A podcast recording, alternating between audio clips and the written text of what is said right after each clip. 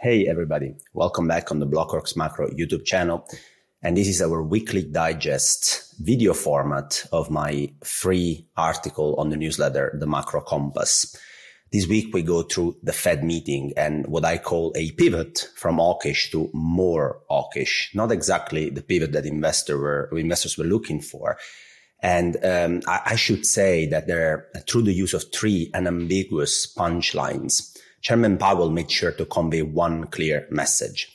They will get it done, whatever it takes. Now, investors came into the meeting with a complacent attitude, and the initial press release actually seemed to back the idea of a dovish pause. But then, as soon as Powell started speaking, things abruptly changed. And uh, we came back to the old reality that this is not the time to reload on risk assets yet. Now, guys, as soon as Powell started speaking, he threw three major bombs, uh, threw three major punchlines, basically that unequivocally signaled to investors that yes, there was a pivot, but not the one they were looking for. So let's go through these three uh, punchlines. The first one was it's very premature to think about a pause in our interest rate hiking cycle. Now, after the press release, um, before the press conference, rates were rallying, the dollar was weakening, equities were zooming higher, everything that the Fed doesn't want in terms of easing financial conditions that doesn't help them in their inflation fight Powell must have been pretty pissed by that. He took the very first opportunity in the Q&A session to completely dispel the idea of a dovish pause in the Fed hiking cycle. Now, let's, let's step back for a second and let's think of the fact that the Fed is setting policy looking basically at two things, core inflation and the labor market. Those are coincident or even lagging indicators of economic growth which means effectively the Fed is driving the car, not looking in front, but rather looking in the rearview mirror. Now, my mentor, when I was trading, often said, investors that are trading based on what the central bank should do, in their opinion, will never perform well. It's not about what the Fed should do. It's about what the Fed will do. And so as the labor market remains pretty strong and core PCE, the inflation uh, measure the Fed prefers, is trending at 5% annualized rates, 5%. There is no evidence at all that would support a data driven Fed pause, let alone a pivot. Again, it's not about what the Fed should do, but it's what they will do given they're setting their monetary policy looking at uh, the rearview mirror. Now, if you can check for yourself in this chart how the bond market reacted to um, the press conference and especially to this very first statement that is very premature to think about the Fed uh, pause, let alone a pivot. The terminal Fed funds rate is now being convincingly priced above 5%. Remember, terminal Fed funds are the highest point being priced by bond markets at which the Fed funds will be um, in this hiking cycle, the highest point. Now, um, this used to be uh, below 5% uh, during the press release. And as soon as Powell spoke, it breached 5% on the way up and never looked back. Now, a more aggressive Fed in the short term is also likely to cause more long lasting economic damage in the long term. And that is reflected by flattening yield curves and even inverting yield curves. And wherever you look at, at whatever yield curve you look at, they've been thoroughly inverting since March, April this year. Now, uh, to show there is no room for nuances at all, Powell even cherry picks his very special curve slope. It's gaslighting at its best. He's attempting to dismiss the evident and persistent curve inversions as a reason to slow down. But if you actually chart this very cherry picked um, Powell preferred yield curve slope, which is the 18 month forward three month rate minus the three month rate, sounds all very complicated. But look at this chart. I mean, this, this uh, ratio was 225 basis point in February and it is now 14 basis point. Yes, it might not be inverted, but it's about to invert soon as well. So this goes to show us Powell will take basically no criticism and no uh, he will hear no reason for the Fed to uh, pause the hiking cycle as he thinks it's very premature to even think about that. This was the very first strong punchline.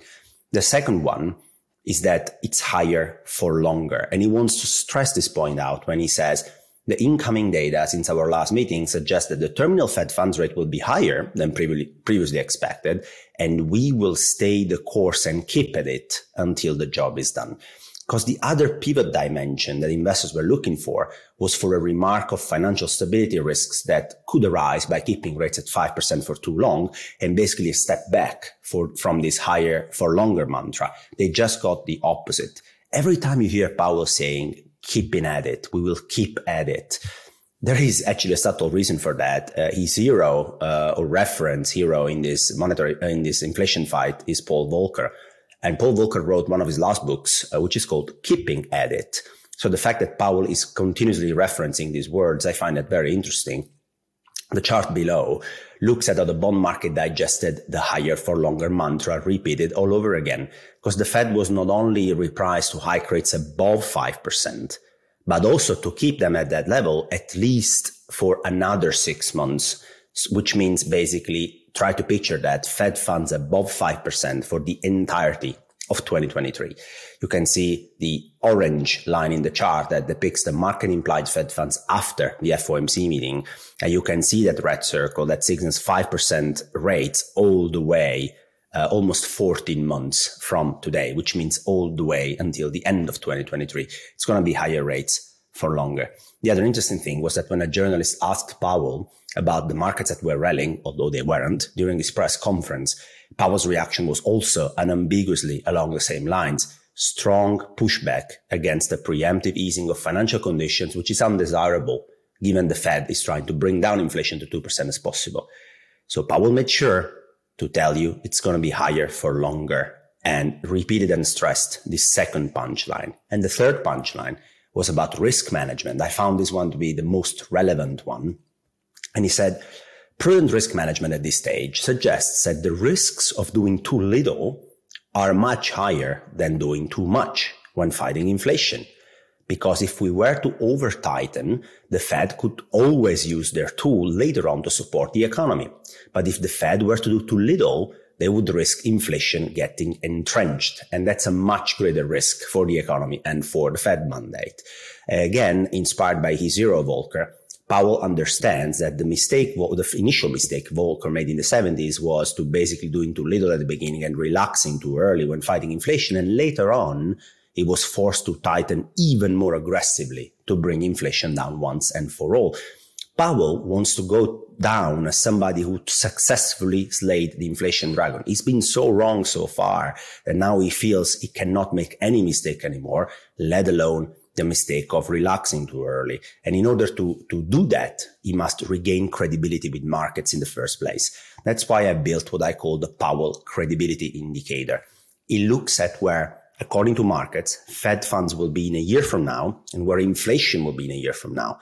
And if uh, Powell is um, thought as serious, credible as fighting inflation from markets. What will happen is that markets will price, price nominal Fed funds in a year to be above the level of inflation in one year.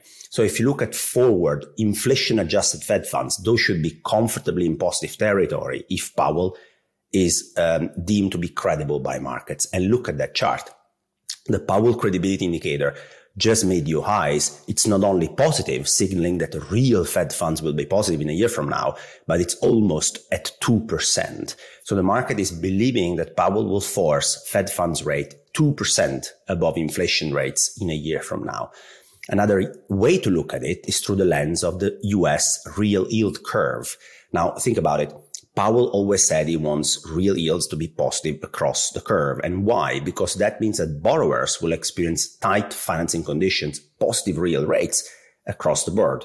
They will be reluctant to access credit and to leverage, which means a more likely economic slowdown and later on inflation also being more contained. Look at the real yield curve. Six months ago, when Powell tried to convey the same message, but the market wasn't believing it. The dotted curve, it's still all negative. It's the real yield curve six months ago, only inching a little bit positive seven years down the road. Instead, today, the real yield curve is positive across the entire tenors and it's on the 2% area across the entire curve. Powell really likes this, wants to keep it this way, and we should not fight the Fed on this. Now, after these three punchlines being summarized and to repeat again, the first punchline was it's very premature to think about a pause in our interest rate cycle. The second is it's going to be higher for longer. The Fed will stay the course and keep at it until the job is done. And the third is that risk management now says that over tightening, the risks of doing too much are actually much lower than the risks of doing too little because doing too little when fighting inflation risks inflation getting entrenched It's a much greater risk for, for the Fed because later on they would have to do even more. So risk management is the third pillar. Powell, with these three strong punchlines, sent a very, very clear signal to market. And it's time now to look at market implications, also taking into account US monetary plumbing. So let's go into it. There was a pivot from hawkish to more hawkish, basically. Think about this more pivot on the backdrop of what's happening in the monetary plumbing arena. Now, let's talk about that for a second. If you're an investor today in the US, you can get over 4% returns by parking money in short-term treasuries or taking your money away from banks, buying T-bills or allocating into a money market fund. At a bank today, you still get almost nothing for your bank deposit. But if you buy a T-bill, you get 4.5%. If you allocate into a money market fund, you get 4%.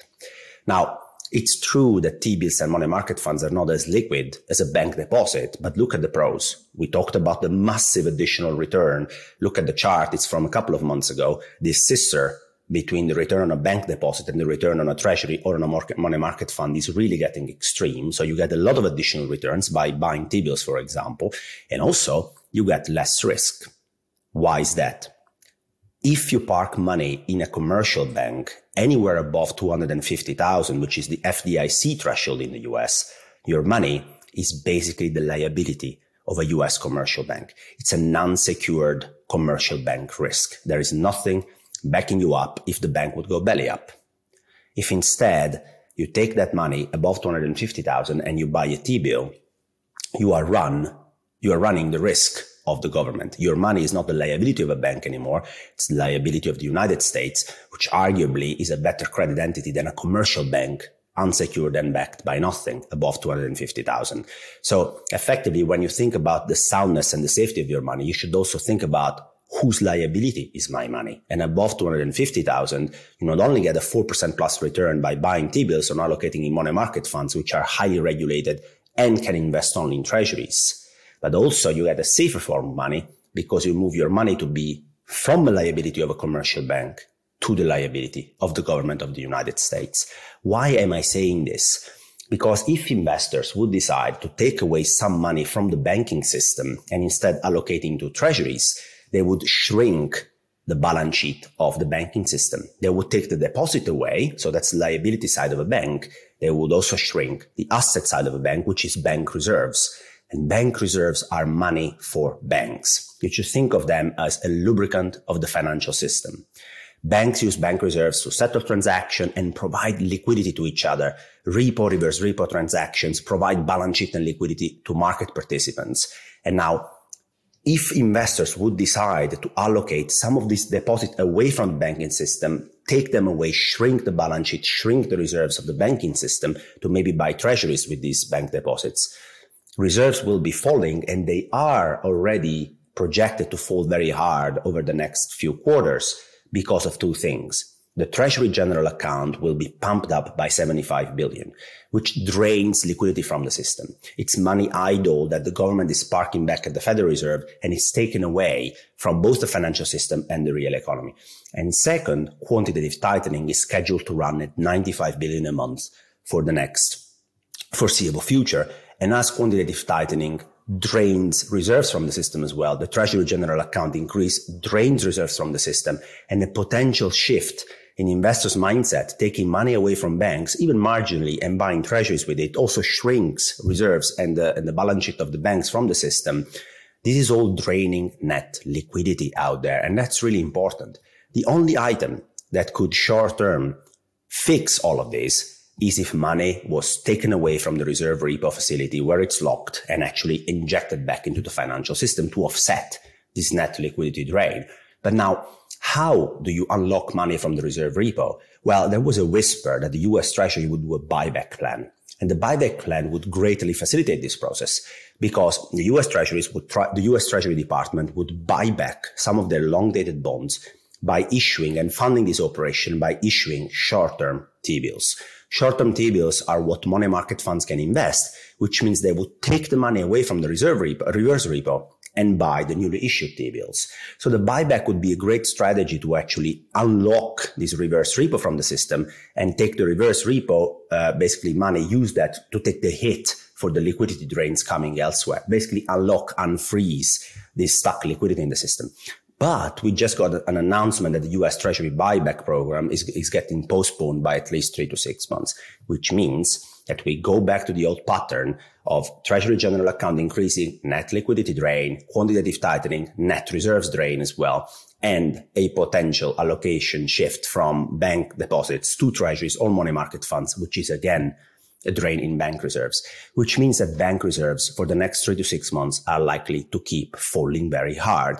And remember, the lower amount of reserves in the system, the more prudent banks will be. You are taking away money from banks. You're taking away that lubricant of the financial system. You're taking away the ability of banks to engage with each other, to do repo transaction, reverse repo, facilitate market functioning. You are taking that away at a very rapid pace. The chart here below shows an example of what happens where you shrink bank reserves. That's the orange line coming down.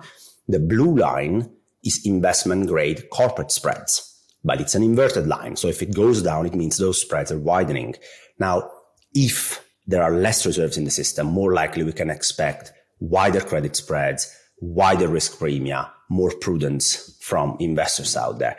And so summing all up, a reiterated hawkish stance from the Federal Reserve plus net liquidity drains over the next three to six months will move us in the macro compass quadrant as the allocation model even more south, more south towards net tightening of monetary policy. The economic growth isn't accelerating either. We are on the left hand, which keeps us pretty deep into quadrant four. I want to close it uh, by, by, reminding people that quadrant four is the most defensive quadrant of them all. It's a quadrant where you need to be defensive. You cannot be happy allocating in high risk asset classes, you need to be patient. And as my mentor always says, there is a time to be long, a time to be short, and a time to go fishing. Time to go fishing meaning a time to be patient. So keeping a defensive allocation of long dollar cash remains the thing to do rather than getting sucked in in narratives that are feeded by these bear market rallies, which are very, very psychological and difficult to handle. But the reality is that the macro conditions, the liquidity conditions, the central bank monetary policy stance are not favorable for risk assets at this stage. Before I let you go, guys, there is one uh, small hint that I want to give is that please mark your calendars. This video will be released as well next week, as always, every week here on, on Blockworks for the video uh, release of the Macro Compass article. But next week, November 10th, mark your calendar because that's an email from the Macro Compass, a video, a podcast, however you consume it, that you really don't want to miss because there will be some major announcements.